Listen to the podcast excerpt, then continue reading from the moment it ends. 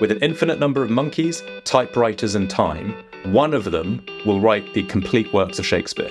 And so with generative AI, we've just given everyone infinite monkeys. The problem is we haven't given them infinite time and determination to be able to work out if the content they're creating is any good. Welcome everyone to the AI Marketing Lab, where we delve deep into the innovative world of artificial intelligence and its transformative impact on the marketing landscape. I'm your host, Alex Montes, EVP of Marketing at Ben Labs. We're here to spotlight the luminaries, the visionary, the experts who are shaping the future of how we market and communicate in an AI driven world. We're going to take a journey with our guests on this podcast. We're going to walk through their careers. We will dissect the nuances, the shifts, and the strategies that have propelled them to the forefront of marketing while thinking how AI is disrupting their world. Our mission is to uncover how marketers are using artificial intelligence as not just a tool, but a revolution in thinking, strategizing, and executing. So, whether you are a seasoned marketer or just AI curious, buckle up because we're about to dive deep into the fascinating convergence of technology and creativity. Welcome to the journey. Let's get our episode started. Hey everyone, welcome again to another episode of the Ben Labs AI Marketing Podcast. And I'm super excited today. Today I get to talk to one of our colleagues, Alex McFadyen. I've been working with him for three years. The guy is an absolute monster when it comes to technology, when it comes to really um, thinking about trends, really thinking about the future. He's our head of technology and evangelism here at Ben Labs. Um, fun fact about Alex McFadyen, he looks much taller in real life. Um, so, uh, so Alex McFadyen, on top of of of just being an extremely intelligent, smart person, is somebody that you probably have to experience uh, in real life. So, uh, Alex, excited to have you here today. Excited to learn a little bit more about you. But yeah, maybe could you tell us a little bit more about your career, your journey in the tech industry, and how you transition into AI and, and the things that now you're working on at Ben Labs? Absolutely. Thank you very much, Alex. Great to be on the uh, podcast with you. Yeah, I am. I am six foot six, so I'm tall. I always warn people when I give them interviews and when I meet them first time on uh, on Zoom, like I come across, I am much taller than I look. Um, yeah. But yeah, so uh, as you might be able to tell by my accent, I'm not. I'm not an American. I'm. Uh, I'm English. I'm based out of London. Um, and in terms of my career, I've been working with creators on the technology side for uh, it's probably getting on for two decades, which is crazy. Um, so I started out my career uh, working as a contractor, doing uh, setting up my own consultancy, working primarily with open source technologies to help small business, small and medium businesses in many cases doing marketing type things. That then evolved, uh, and I got involved with a startup called Demotix. And Demotix was a citizen journalism platform where we would help creators, uh, in this case photographers, uh, have distribution for their content. They would upload it to Demotix. Demotix would fact check it using technology and using human expertise, and then act as the distribution point to people like the Wall Street Journal, Washington Post, The Guardian, etc. Uh, and if the content was used, it was sold 50 50 with the creator. So we were kind of uh, one of those 1.0 businesses uh, in the early days of the internet, really enabling creators to do what they loved and to get paid for it. Um, that business was then acquired by by Corbis Images, uh, which then morphed into what is now Ben. So I've been I've been with the same company for a very long time, um, but those themes of technology and creator have been winding through my career throughout. As has AI. I actually went to university to study AI uh, way back in the day. I wrote a bot to play poker. That was my final year dissertation. Uh, it could beat me, but that's more of a comment on my lack of poker skills rather than the bots. Um, but yeah, and so AI has been another one of those threads that keeps on coming back and coming back. And so I've had the huge privilege of working on the likes uh, alongside the likes of Tyler Folkman uh, and some of our other folks here at Ben to make some some really interesting AI and some really practical applications of these um, really high technology solutions. Amazing. I'm gonna I'm gonna get into it, but before I go, why did why did you decide to do a poker game? Why poker? So poker's a really interesting problem from an AI perspective because um, it's a, a, game of imperfect information and competing mm-hmm. agents. So unlike chess, where you can see the whole chessboard, and with enough computing power, especially as we start talking about quantum, you can work out every possible move from where you are now to winning. And that's what some of those early AIs like Deep Blue and things like that, they were using those sorts of brute force techniques in order to be able to beat humans. Poker is an altogether different problem because of the hole cards, because you don't know what those two cards are. You can kind of guess by the way that they behave, but that then brings in a whole new layer of subterfuge and, and of understanding uh, that you have to start doing opponent modeling. You have to kind of start thinking they behave in this way when they've got aces, they behave in this way when they've got seven deuce. That means I could behave in a different way when those mm. things happen. And so, from a AI learning perspective, poker was a really fascinating field. Um, the University of Alberta, Alberta, sorry, in Canada, built an amazing uh, framework which I based a lot of my work on. Um, yeah, and it, plus it's fun, right? Like at university, I used to play poker with some of my friends. I thought maybe I could get an AI that could uh, could teach me how to beat them. Yeah, part of the part of the reason I ask, and and again, I know um, we'll, come back to it very soon. I feel like poker is the game that most resemble life. Like you, I've obviously, obviously, I've, I've, a lot of people talk about like what's your move in chess, or but chess is a perfect game while life is imperfect. So Absolutely. what you have to do in real life is think in bets. And like one of my favorite books is that thinking in bets. And it's also about like the probability that while you have a bad card or a bad hand you can still do okay. You can still win. Yeah or the other way around you can have a perfect hand and still lose. And i feel like poker is kind of like a perfect analogy of life. And it's interested that and, and like i would be interested in, in, like wow how is ai managing this? Because at the end of the day uh, i said the way i think about ai is that it's something that crunches up probabilities, right? Like if I think about like Minority Report and like Tom Cruise way back in the day, what it had essentially was a big computer that was taking all data in order to create a, a prediction right? And a lot of what ai does is that. But in, in poker probably you cannot do that. You can get as close to as possible while not having a perfect prediction and i find that interesting. So yeah. anyway that's just it's, it's, quite interesting. Uh, the early phases of the poker game, actually, like pre-flop, that there is like a mathematical solution for that, and there is like a perfect way to play whatever hand you have based on the other, especially in heads up when it's only two people. But a bit like in real life, the more players that you have at the game, the more complicated it becomes because now you're having to worry about interactions and doing all those other things. It's it's it's yeah, poker is a fast, fascinating, fascinating game. There's actually a great book uh, called The Biggest Bluff, which is to your point about uh, how people use poker for different things. This is an this is like a self help book uh, of how someone applied the principles of poker. Like you you mentioned bad beats there. Like you've played the game perfectly but it just so happened they had the one card that was that was going to break your per, almost perfect hand. These things happen, but the key part on that, and it's about, and it goes back to reinforcement learning, is you don't necessarily want to just pay attention to the outcome. You want to pay attention to the process because the process may still have been right, and 99 times out of 100 you'll get the right result. But it's that one time that potentially you had that bad beat, which uh, poker players talk about a lot. But yeah, it's a fascinating, fascinating game. All right, so I think I think this kind of leads us nicely into AI and how you know how would you define it? Because we did we we added two things just talking about poker. The fact of looking into probabilities, but there's there's this process of your learning of what happened in the prior hand, right? So I hear about machine learning and theoretically that's AI. I I always thought it was probability to the max, right? Like like I that's my, I thought that's what was AI is. In your opinion, what is AI and then you know how has it evolved since you study since you did this game? Yeah it's a, it's a fascinating question. I mean ai obviously it stands for artificial intelligence. So depending on how uh, generic you want to be anything which gives you artificial intelligence as in not a human thinking something that that, that results in a intelligent response, you could class as AI. So even basic algorithms and things like that, you could class as AI if you wanted to be generous. I think most people, when they talk about AI, are actually talking about specifically machine learning, which is the thing that you were talking about there, and more specifically reinforcement learning. I mean, AI has been around since the 80s. There was a huge boom of of interest in AI, um, but it kind of died away because we basically didn't have the computing power necessary to do a lot of the things that we now we now do um, in terms of reinforcement learning. There was then another big spike when Deep Blue, maybe a name that you've heard of, it was a big IBM mm-hmm. machine that beat Kasparov at, at chess. There was a big spike of AI around then, but once again, it, it tailed off. But recently, we've seen a huge explosion, and that's due in, in large part due to uh, graphical processing units, the same things that make the wonderful graphics in your Xbox or in your PlayStation or on the computer games.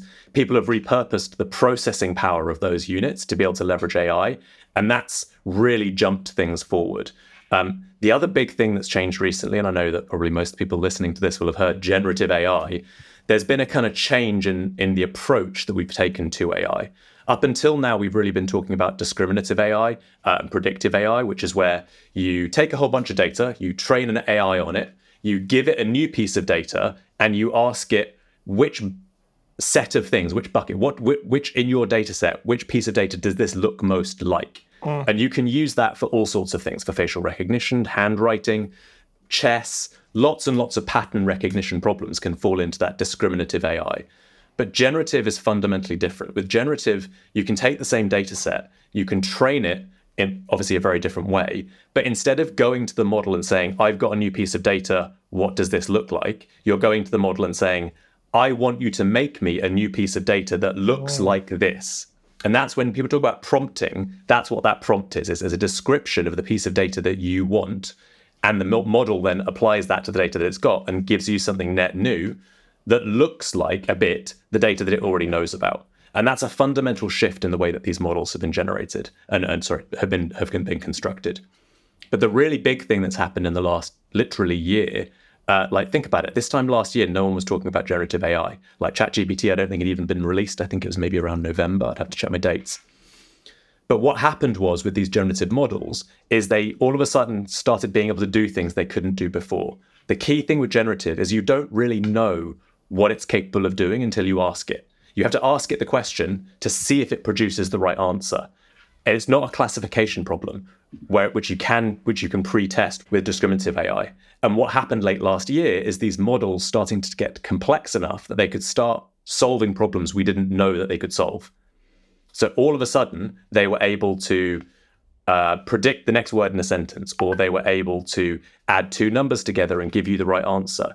And those dominoes, those those uh, tipping points, those emergent behaviors started happening and then repeatedly happened. And it went from being able to predict the next word in a sentence to doing mathematical calculations to writing poems to passing the bar exam in the space of like three months. And that's why it's been such a huge explosion in the last year because the exponential gain of the ability of these models has been has been phenomenal. That and the fact that you can just talk to it, right? Unlike the the the previous ones where you could only really appreciate how smart Deep Blue was if you were Gary Kasparov and you had that level of chess ability. Now, anyone who can type can talk to ChatGPT and be amazed at the content that it's producing. Is that what multimodal is when you when you're talking? So multimodal is yeah, model, multimodal is slightly different. So multimodal refers to the mediums by which that the model has been trained on and is capable of using. So oh. ChatGPT is a single model mode, sorry, model. So it just uses text. So you can give it a question, you can give it a prompt in text, and it can respond in text. Um, DALL-E 2, though, and Midjourney, they are bimodal. So you can give it a prompt in text, and it will give you a response as an image. Equally, and some people don't know this, some models like that, you can actually give it a, a prompt as an image, and it will then give you the text back using the same model. And so you can translate between those. But multimodal is what people most mean when they talk about that is when you add more than two. So you'd add text, you'd add video, you'd add audio, you could add uh, smell if you could ha- if you could make an AI to be able to generate smells. Like it's all of these different or, or 3D, for example, is another one. And by adding all of these together, you can start translating between them. So you could give it a prompt in a in text format and get an output as an image and sound, for example. And that's where things start to get really interesting. So one one last question in this vein, but basically I hear that prompting eventually is going to go away because multimodal is going to replace it. And what I came to understand was I don't need to like go to Midjourney and and do this exact like description of the moon when it's red, I can talk to it and it'll know a little bit more. Or I can, you know, is is that kind of like is multimodal something that will allow us that will allow prompting the way it is now to kind of like evolve a little bit more because now you can yeah. interact in different ways. Yeah, I think it's really going to help when you know you're trying. Imagine trying to ask uh, an AI what song you're thinking of, right? Through text alone. That's really hard. Like maybe you can give it some lyrics, but how do you give the sense of rhythm to an AI if you're trying to prompt it with that information? So I think in those situations, it's going to be really helpful so that you can communicate in a much more natural way to be able to get the answer that you want. That's one thing.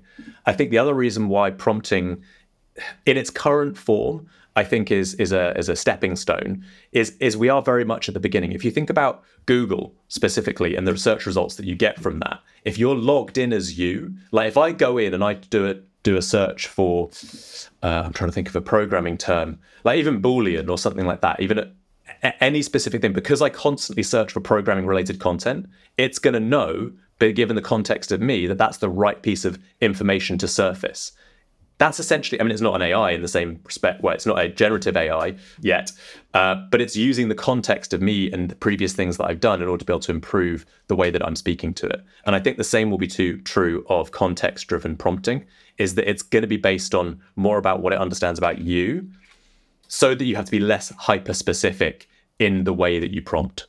Got it. Awesome. All right. So thank you so much for, I think now we have a good baseline of what AI is different types of AI, and a little bit about where it's going, but we'll come back to that. Now, I want to talk about what you're building here at Ben Labs. Can you tell us the inspiration behind developing um, an AI tool for audience identification? Or honestly, if it's broader than that, feel free to like enlighten us and tell us more about what you're what is going on. Yeah, so I think it's it's it's a really interesting problem. I mean, obviously, everyone knows that uh, influencer marketing is hugely successful, and many people, when they first get into influencer marketing, see quite a lot of success, specifically brands, because they end up working with creators that they really understand on an intrinsic level. Normally, it's the ones they follow already, or that have reached out to them. They're they're basically pre pre-packaged brand ambassadors who are ready to go, who live your ethos. They get you, you get them. It works great, and their audience, you are a perfect match. Like brilliant, wonderful, all the way to the bank. The problem is there's not many of them. Um, and they already have to know about you and you have to know about them. And that's quite a difficult problem to solve. There's millions, I think, uh, I think it's 350, no, sorry, 500 million creators and productions out there in the world. I can't remember. The number keeps on going up. Um, but even if you limit it to, say, for instance, YouTube, and even limit it, limit it only to YouTubers with over a million followers, that's still somewhere in the region. I think it's like 56 million, uh, 56,000 of them, which is enough to fill a football stadium. This is still a number that's just too big for humans to really understand on a on a human level. Like imagine trying to watch that many creators as a as a single person. It's just not possible. And so that's where uh, AIs and specifically uh, AIs that can leverage unstructured data really come in mm-hmm. to be able to understand this huge scale and be able to find those perfect matches. And that's really why we've been approaching this problem is because there is so much opportunity out there in terms of potentially perfect creators for you or your brand, but you need to know they exist.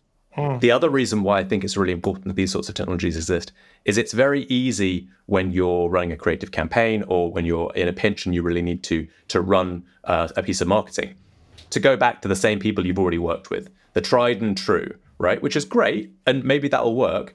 But it means that you're really missing out on all of these new and upcomers, these people who have who you've never worked with before, who've maybe never even worked with a brand before. How do you find them? How do you find these people who are absolutely perfect for you, but that you don't even know exist? And that was the problem that we really tried to solve with this audience modeling technique, and um, it's working really well.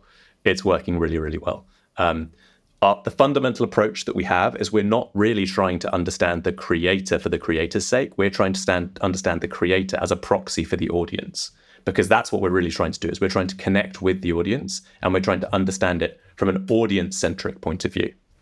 so could you tell me a little bit more about that? Because um, when you started the description, you started talking about creators and YouTubers. But if I'm a brand, I'm trying to figure out who my audience is. So how do how do those two overlap?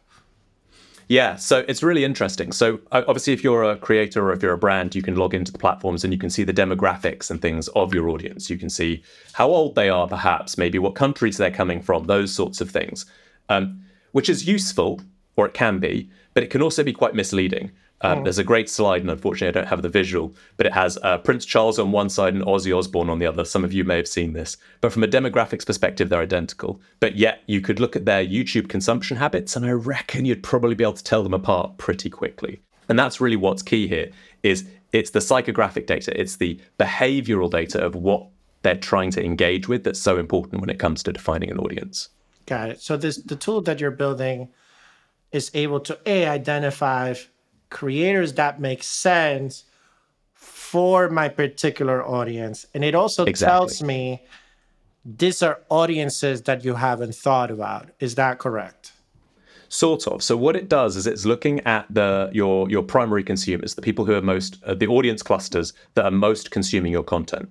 But mm. what we've done is we've managed to cluster those audiences based on the other content that they consume. So say that they're really inter- interested in pets, for example. So there may be a pet cluster. They may also be interested in rock music. There may be a rock music cluster. And there also may be a technology cluster for example, or a marketing cluster, let's say. So people who watch this podcast would probably their core audience would probably be the marketing uh, would be the marketing audience because that's most of the content they consume.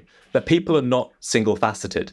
They may also be rock music fans. They may also be technologists. They may also be pet lovers. And so if you're trying to access that audience, yes, you can get them in your core, but as an expansion, we might do a piece, uh, a marketing a podcast on marketing for pet brands because it oh. turns out that there's a large crossover of our specific audience, maybe no other podcast, but our specific audience has a couple of people in that pet enthusiast area that and that could indicate that there's a really good crossover for you to do more content that's maybe pet focused.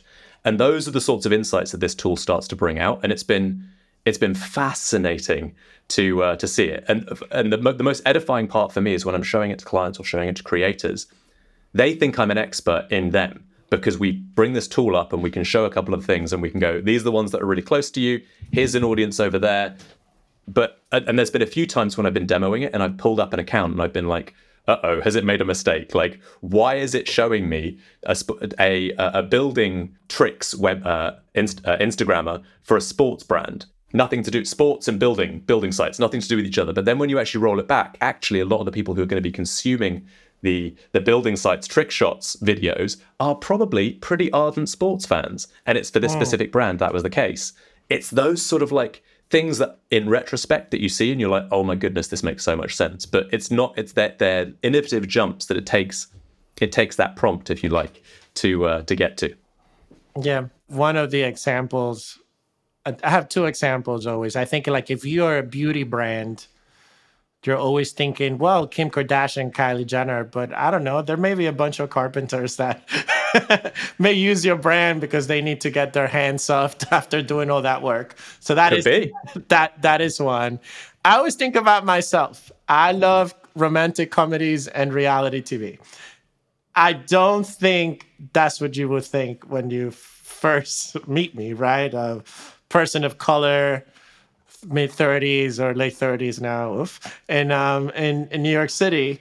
I'm like, you know, I went to when I went to London. I was like, hey, this is this is where they filmed the movie Notting Hill. Let's let's go over there. Let's go over there because that that's that one of my favorite Julia Roberts things. And I don't think that's apparent when you think about demographics or you think about things like that. That no. there are other things that come out of that. So thank right. you so much for for kind of like going into that. Um, and then I have other maybe questions related to the tool, but please can you can you tell us a little bit more about how do you ensure accuracy in identify the right audience or the right creator for the brand? Yeah, it's really tricky, right? Because I mean, a lot of this stuff is done on gut feel, and it's, it's this isn't a new problem. Um, again, I, I, give talks fairly frequently about this, and my, one of my favorite quotes in, in the marketing space was by John Wanamaker, one of the early pioneers of marketing, who says, "Half the money I spend on advertising is wasted. The trouble is I don't know which half." Right, and that's that's always the way. Like with attribution models and things like that, I think we've got a lot better at being able to identify which half. Um, but more often than not, that happens after the fact, not before um, because you need to see the results. You need to run the campaign. You need to check the attribution. You need to see where those sales came in, and then you can work out whether an individual brand or creator uh, whether it was an effective ma- whether it was an effective pairing. So I think that is definitely a is definitely a challenge. I think one of the easiest ways to do it is to run the campaigns uh, to generate that data and make sure you capture it. Right, that's a really big one. It's great to say, "Hey, our sales went up." Yes, okay, cool. But which of the which of the things that you did actually moved the needle? And more specifically, if you can, why did it move the needle? Not just which one did it. And that's part of the attribution piece that also has to go hand in hand with any of these sorts of data led initiatives uh, like we do here at Ben Labs. Got it, got it. So let me take a step back. So one thing is, it's like, hey, here's what our data say, but now you can take that and maybe you know give that a try. But we also have this recommendation of like, let's go run a campaign against the data, and then maybe we're going to figure out we're going to update it from there. We're going to adjust and recalibrate as needed. Is that correct? Absolutely. Absolutely. And one of the things uh, with several of our clients, what we can do, and it's always worthwhile doing this before you run a campaign, is loading as much data as you can into the model uh, and, and optimizing or customizing a model specifically for an individual brand or creator, because that allows us to improve our predictability by using previous performance data and previous campaigns as the basis for those new predictions. A bit like, you know, again, bringing it back to the poker analogy. If you're playing poker against someone and you know that they always bluff, that's really important information to be able to take into consideration in your next game. And it's the same thing here. If you know that already this is a really good creator that works really well for you, brilliant. Let's find some creators that look and behave and have a similar audience to the ones that are already working but let's find the ones that have got an extended audience because you've already reached the audience of the creator that's already working because that's because you've already used them. Let's see if we can expand it out, find some new audiences to go into. Amazing. Awesome. Um, so moving on to a little bit more about adoption and implementation of this tool. So what challenges did you face while building and implementing this tool, especially especially in terms of data collection and training? Yeah, I mean it's it's it's a while, there is a huge amount of research and money and technical expertise being poured into this from across the industries, it's a hard problem. One of the one of the big unsung heroes of all of these kind of things are the people who are doing the data collection, data cleanup, right? You've heard the I'm sure you've heard the expression garbage in, garbage out. Like that's absolutely true when you're using reinforcement model uh, learning and so that's that's been a really a really big part of making sure that you've got the quality data the other one is it's cutting edge technology, making sure that you're investing actually in foundational tech to be able to do these kind of innovations and taking lots of shots, right? When we, but to be able to get to the audience algorithm uh, and the audience clustering system that we built, that wasn't a one and done. We didn't decide that we were going to build it and get it right first time. That was lots of iteration by smart people and lots of pain and late nights and servers and things like that in order to be able to get the accuracy and get the predictability that we needed for it to be a commercializable product. Um, and you see that a lot. There are lots of these companies who are uh, trying to use AI or saying they're using AI. Some of them have just got armies of people behind a behind a curtain that are working. Some of them are just have ChatGPT behind the curtain, and they're just basically slightly modifying the information that you give to them and passing it off to ChatGPT, and then returning you a result. And you'd probably better off going directly to the source. At Ben Labs, we approach things slightly differently. We have PhDs on staff. We are doing all sorts of research in the back to be able to bring you specific solutions to the specific problems of the marketing and entertainment industry, um, as opposed to the more generalized ones that are already available on the market. All right. One last question about your tool. So, how do you see smaller brands without massive data sets benefiting from this tool? Yeah, it's a really interesting problem. So the, one of the easiest ways to, to do it is by finding similars. If there's a brand that you want to be like or you think you are like, or even a creator whose audience really resonates with you, using those similars as kicking off points can be really good. But there's no uh, substitute really for for actually running the campaigns and getting first party data because as as anyone who's done A/B testing or any kind of testing knows, like the the general population will surprise and delight and frustrate you in new and exciting ways every single time. And the only way to get through that is by generating data so that you can see what actually works um, rather than just what you think is going to work. Amazing, thank you. All right, so let me let's let's move on slightly and talk about maybe the future of AI, the future of AI in marketing so, you know, how did, and I think you touched upon it, but I wrote down this question as you said it. How do you see the balance between AI automation and human judgment playing mm. out in the future? Yeah, it's uh, it's it's a really tricky one. Um, the there's a I mean, generative AI specifically is is bringing up all sorts of very interesting problems. Um, obviously the, one of the ones that people talk about a lot is the legal side of it. If an ai is trained on someone's uh, proprietary or, or, copyrighted work and then gen- basically recreates it almost verbatim or in the style of do you owe uh, are there legal fees that need to be involved there? All that kind of stuff. But even even just skipping over that piece generative AI has really changed the game in terms of the volume of content that can be generated and can be created. It's gone from me needing to spend hours and hours and hours in Photoshop or in front of an easel in order to be able to create the picture that's in my mind to me just writing a sentence and getting that thing, which is a big it's a big shift. And I can even automate that process. I could have hundreds of these ideas automatically generated, automatically generating images, or indeed entire books, and then uploading them to Amazon or uploading them to Getty, and then waiting for someone to buy them. The cost to me is almost zero. And so I can just generate hundreds and hundreds and hundreds of these things. And indeed, that has already started to cause problems, right? Uh, I think Amazon is now limiting the amount of self published books that you can publish in a given week. I think Getty has possibly banned all uh, generative image submissions lots of these kind of sites are having these sorts of problems where they're just being absolutely swamped with AI generated content. And I think it's a it's an interesting problem. It's one that I think was best described by a mathematician in the 1900s um, with something called the infinite monkey theorem. I don't know if you've heard of this. No. Um, which goes along the lines of with an infinite number of monkeys, typewriters, and time, one of them will write the complete works of Shakespeare. Mm.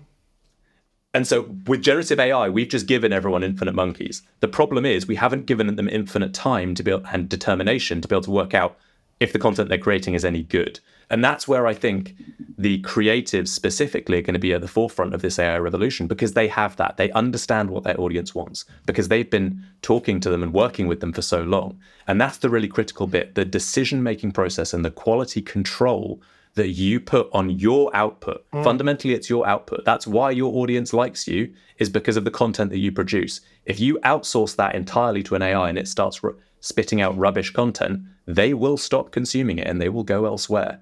So that's, I think, one of the the challenges, and that's why I think I don't think we need to be too worried about AI taking people's jobs right now, because it, they're not following a random faceless thing. They're following you for the content. Even if your face is not on camera, even if your brand is not you as a person, the brand still has a persona. It has a reason. It has a it has a style, and that is the thing that the audience is engaging with. Hmm. What are what are you excited about in the future? Like personally, what do you think is is the most exciting mm. part of AI in the next five, three years? Yeah, I mean, it's funny. Whenever people ask this question, they're always like, "What do you think is going to happen in the next ten years? What's going to happen in the next three years?" And I'm like, people were not talking about generative AI 12 months ago. To ask me what I think you what we're going to be talking about in the next 12 months, mm. I think to, almost any answer is going to be wrong. I do think the one that you brought up earlier, I think is going to be important, which is generative multimodal AI. I think that's really going to be a big thing. There were some interesting tech demos by uh, by OpenAI showing some of the ways that they, that stuff works, which I think is fascinating. The other one is AGI, this whole idea of kind of being able to build something that can solve any sort of problem. That's a big one. How far away that is? Is that going to be like self driving cars where we're going to get close, but that last 20% or that last 10% is basically unattainable? Maybe. The other one that I'm really interested in, uh, and there's quite a few interesting uh, open source solutions for this already, which is the idea of agents, autonomous agents. So it's taking the the chat GPT experience to the next level, giving it access to the internet and giving it a little bit of understanding about how to do something. So instead of me, if I need to buy a new pair of headphones, for example, I could say, I really want a new pair of headphones. These are the ones that I currently have. I, this is my price range. I want it to have a review above this, and I want it to be able to ship to me within two days. And I could do that, but it would take me three hours of trawling through Amazon and eBay and all these other kind of places if I could just give that task to a bot that can work on my behalf, it can go off and spend probably only 20 minutes because it's going to do it much faster than I am. But bring back to me a beautifully summarized list with all the pros and cons of all the different devices, all the different things. And that's a relatively simple example. But this autonomous agent, this thing that can go out into the wild and into specifically onto the internet and do something for you and bring you back a concise, considered, uh, summated solution, I think there's some really interesting solutions that are going to be coming out in the next possibly week, six months, year. I don't know. Um, but yeah, that's that's one of the things that I'm really excited for is is is the ways that it can make give me more time to do the things that I want to do and let me just make the decisions uh, and process the data that I need to see, not have to sift through pages and pages and pages of spam. You know, I think um, as you gave that last example, two use cases came to me: travel hey, I'm yeah. going to go to this city. What should I eat? Where do I stay? These are the things I like. or yeah. this is this is where I've stayed at before, or this are this is things that I enjoy. Can you make a five day itinerary for me, keeping these considerations in mind? That's one case.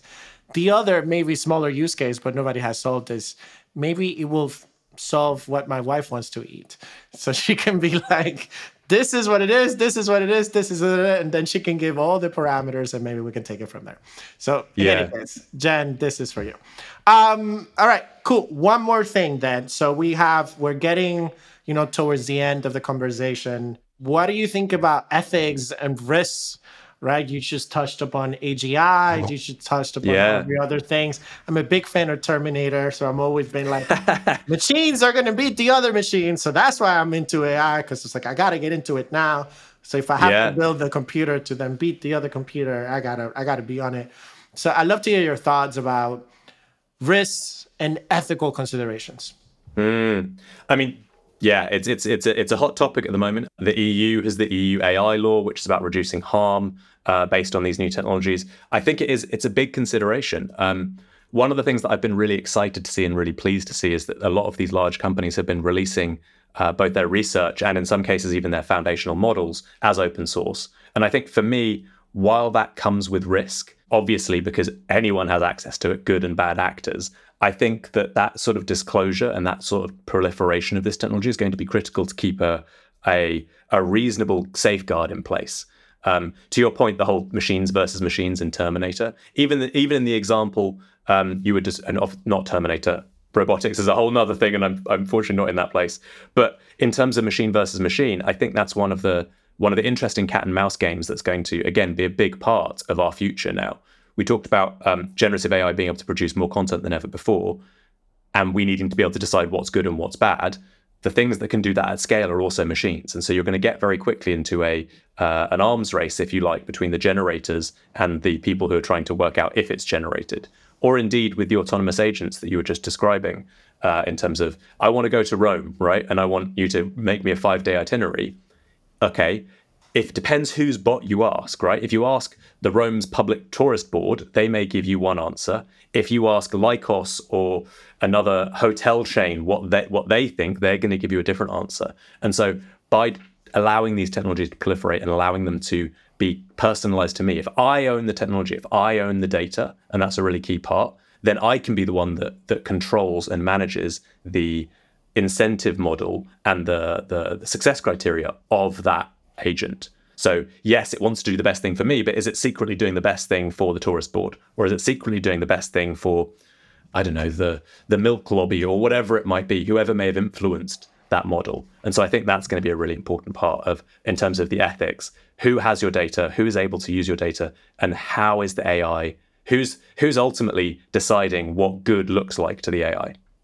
Got it. Got it one more thing that we didn't talk about in terms of future expectations was how is AI changing development and and like coding and things like that? And you know, before we go, I think it would be great to hear your opinion since you are so close to it. How do how do you think AI can like transform developers' careers moving forward? It's a really it's a it's a it's it's it's an evolving solution and an evolving problem, right? Uh, We've been using ChatGPT for quite a while. Sorry, uh, Copilot, which is the version of ChatGPT that's been specifically trained on the GitHub code base, and it's it's phenomenal. It's absolutely amazing.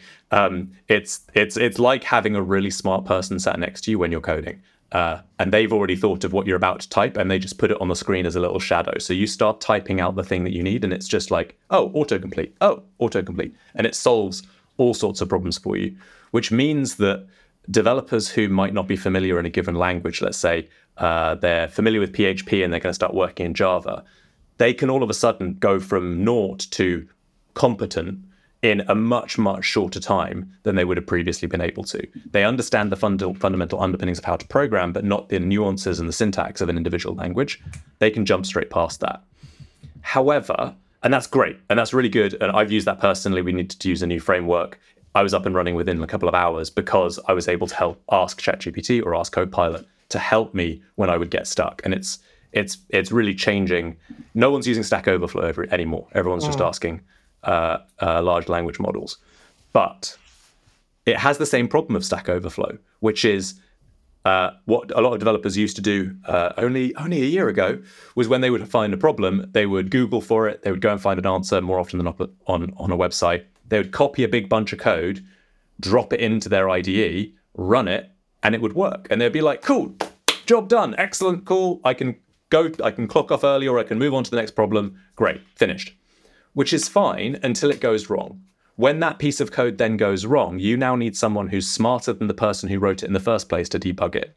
Mm. And when the person who wrote it in the first place is an AI, it can start to get a little bit hairy because now you're trying to ask the AI to debug itself and it may not be able to do so. And now you're stuck. Now you've got bits of your code base that are written by someone that you don't know and who know that no one understands.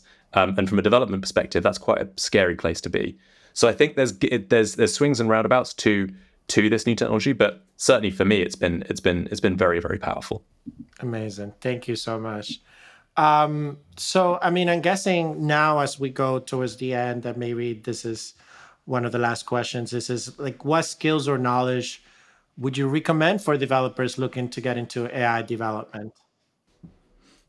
So into AI development specifically, um, understanding a lot of the fundamentals is probably going to be really important. Um, mm things like uh, you know just how convolutional neural networks work, the that how you train them, even if it's on a really small level, getting those early foundational pieces that let you understand what it's doing is going to be really important.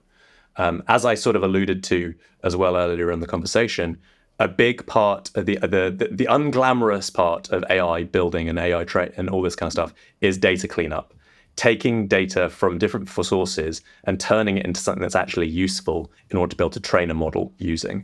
Um, and so, data engineers, DevOps, your ability to uh, spin up a server and do so securely, those are all really key skills, uh, certainly when you're starting out uh, in the career. Got it. Any other advice for general population wanting to get into AI? And this is our last question. It's, it's been really exciting. General advice for the population wanting to get into AI. Um, I think play with it is is is is a pretty good one. Um, go and ask it a question, see what it can do. You'll be amazed and you'll be surprised and delighted. But as I kind of said, it comes back to your personal judgment. The thing I always I challenge people to do is, especially if you if you grew up in a relatively small town, ask a large language model what it knows about your small town or oh. about something that you know pretty well that's maybe not that's not hugely covered on the internet because what will happen is it will confidently tell you i don't know five facts the first two will be true the next two maybe Maybe, maybe, maybe not. I, I had to phone a friend who still lived in my hometown to ask him about some of the things it was saying because I couldn't trust my own memory. I was being gaslit by the large language model. Like, and that's the problem. They are statistically predictable and statistically plausible answers, but they may or may not be true. And so this hallucination problem is one that I think that the we're going to have to, to solve uh, fairly soon. So yeah, go play with it, but don't necessarily completely trust it. Trust but verify. Amazing. Particularly to you, as we close this episode, we are going to have an special Q&A portion for this. So to any listener that is out there, if you guys want to you know, benefit from the expertise of Alex McFadyen here, both um, shows overall what AI is, how he's building through the usage of AI or anything else. Please, uh, we're gonna have a special Q and A episode in the future with Alex McFadyen, and um, we're very, very excited to do so. So feel free to send in your questions, and you know we'll take it from there. Well, Alex, it's been a pleasure uh, to have you here. I really enjoyed. I've learned a lot today. I hope the audience does that too. But yeah, thank you so much for joining us. You could look for Alex McFadyen on LinkedIn and you know learn a lot more about what's going on. Um, but in the meantime, thank you so much for coming to another episode of the Ben Labs AI Marketing Podcast. Uh, please take care of yourself and each others. Thank you so much. Thank you. All right. Well, folks, that brings us to the close of another enlightening episode of the AI Marketing Lab by Ben Labs. I truly hope our exploration into the realm of AI driven marketing resonated with you as much as it did with me. Before we wrap up, let's talk about Ben Labs. If you are a marketer, CEO, founder, gearing up for your next big campaign, here's why you need to learn more about Ben Labs. First, Ben Labs will allow you to dive deep into your audience psyche. Seriously, our AI will allow you to understand and identify new audiences that you've never had access to before. Second, we'll help you find creators that align with your vision. And third, we help you craft content that doesn't just blend in and it stands out. Those are three of many things that we can afford to do. So please take a look at Ben Labs. With that being said, Ben Labs is all about learning from the data that speaks volumes, creating a tailored plan just for your brand, and producing content that's simply irresistible. Modeling to finesse your strategy and predict wins, and scaling with AI to take your campaigns to the next level. Curious? Check out Ben Labs and transform the way you market. Lastly, if our insights struck a chord, hit that subscribe button on your go to podcast platform. Get front row access every time we release a new episode. Enjoyed us? Leave a rating or a review as it helps others find us and it means the world to us.